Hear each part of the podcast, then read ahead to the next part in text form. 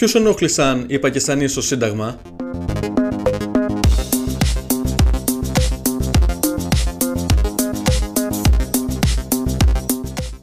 Στα τρία χωρίστηκε η Αθήνα την παραμονή της πρωτοχρονιάς. Χιλιάδες κατοικοί της υποδέχθηκαν το 2022 σε σπίτια και μπαλκόνια εν μέσω επέλασης της μετάλλαξης όμικρον. Ο Ελαίο Θεού Δήμαρχος Κώστας Μπακογιάννης υποδέχτηκε το νέο έτος με ένα πριβέ σοου 17 λεπτών στο Λυκαβηττό που κόστησε στους δημότες 217.000 ευρώ και περιελάμβανε τον Σάκη Ρουβά σε ρόλο Βαλκάνιου Φρανκ Σινάτρα, βελούδινες κουρτίνες και πολυελαίους. Χιλιάδες άλλοι κάτοικοι της πρωτεύουσας πλημμύρισαν κεντρικούς δρόμους ή πλατείες για να υποδεχτούν το νέο έτος.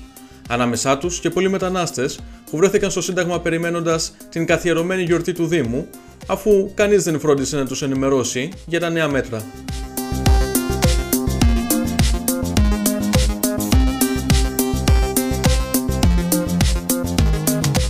Η εμφάνιση της πίσω αυλής της Αθήνας στο Σύνταγμα πυροδότησε τα επόμενα 24 ώρα έναν καταιγισμό ρατσιστικών σχολείων, με την υπαρκτή μη τήρηση των μέτρων για τον κορονοϊό από τους μετανάστες να αποτελεί μόνο το πρόσχημα. Κατάληψη, πρόκληση, αντικατάσταση πληθυσμών είναι τα πιο ελαφριά από τα όσα γράφτηκαν στα social media, αφού άλλοι είδαν μέχρι και τουρκικές σημαίες και συνθήματα κατά των Ελλήνων. Ο πρώην βουλευτής της Νέας Δημοκρατίας, Κωνσταντίνος Μπογδάνος, έκανε λόγο για εισβολεί που έχουν περισσότερα δικαιώματα από τους γηγενείς. Από κοντά και πολλά μιμιέ που επανέφεραν διαρκώς το θέμα στην επικαιρότητα με προσεκτικά διατυπωμένα ρατσιστικά σχόλια και υπενιγμούς.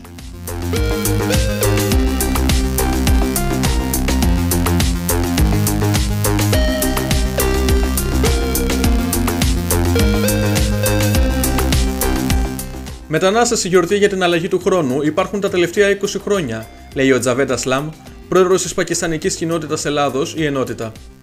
Δεν υπήρχε ενημέρωση. Ο εργάτης, όταν δουλεύει 12 και 16 ώρες χωρίς ρεπό, θεωρεί ότι όπως πηγαίναμε κάθε χρόνο στο Σύνταγμα, έτσι θα πάμε και φέτος.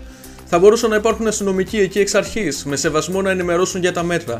Έπειτα, με τόσο κόσμο έξω, στο Μονασυράκι, στην Ερμού, παντού, αν μαζεύτηκαν κάποιοι μετανάστες παραπάνω στο Σύνταγμα, έπρεπε να γίνει θέμα που να συζητιέται 5 μέρες.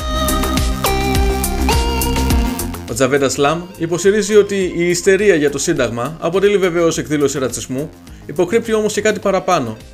Πιστεύω ότι η κυβέρνηση θέλει να κάνει πολλές μαζικές απελάσεις για τι οποίε έχουν γίνει συμφωνίες. Θέλουν να ετοιμάσουν το έδαφος για να μην υπάρξουν μεγάλες αντιδράσεις, μας λέει.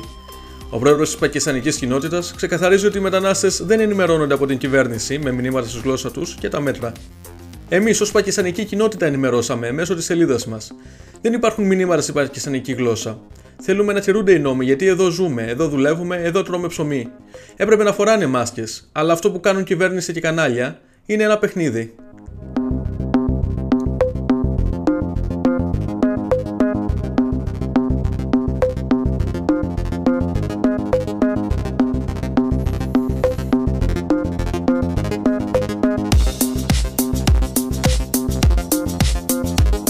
Στο μεταξύ, πολλοί μετανάστες δεν μένουν μόνο χωρίς ενημέρωση για την πανδημία, αλλά και αποκλεισμένοι από τον εμβολιασμό. Όσοι άνθρωποι δεν έχουν χαρτιά δεν μπορούν να κάνουν τον εμβόλιο, λέει ο Τζαβέντα Σλάμ.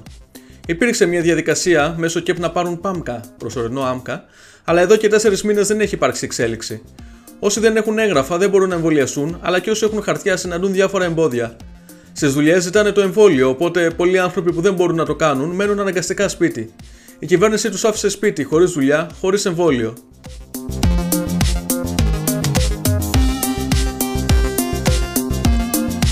Ρωτάμε τον Τζαβέτα Σλάμ πού βγαίνουν οι μετανάστες, τουλάχιστον οι Πακιστανοί, όταν βρίσκουν λίγο χρόνο για διασκέδαση μετά την εξαντλητική εργασία. Μας λέει, όταν κυβέρνηση και δήμοι δεν δίνουν χώρους για γιορτές και εκδηλώσεις, οι άνθρωποι πηγαίνουν στις πλατείες. Πού να πάνε, δουλεύουν 365 μέρες το χρόνο. Λένε, παιδιά πάω μόνια, ελάτε κι εσείς. Ο πρόεδρος της πακιστανικής κοινότητας δεν παραλείπει να ευχαριστήσει τον αλληλέγγυο κόσμο. Τις Ελληνίδες και τους Έλληνες, όπως λέει, που στέκονται αλληλέγγυοι στους μετανάστες και είναι πάρα πολλοί.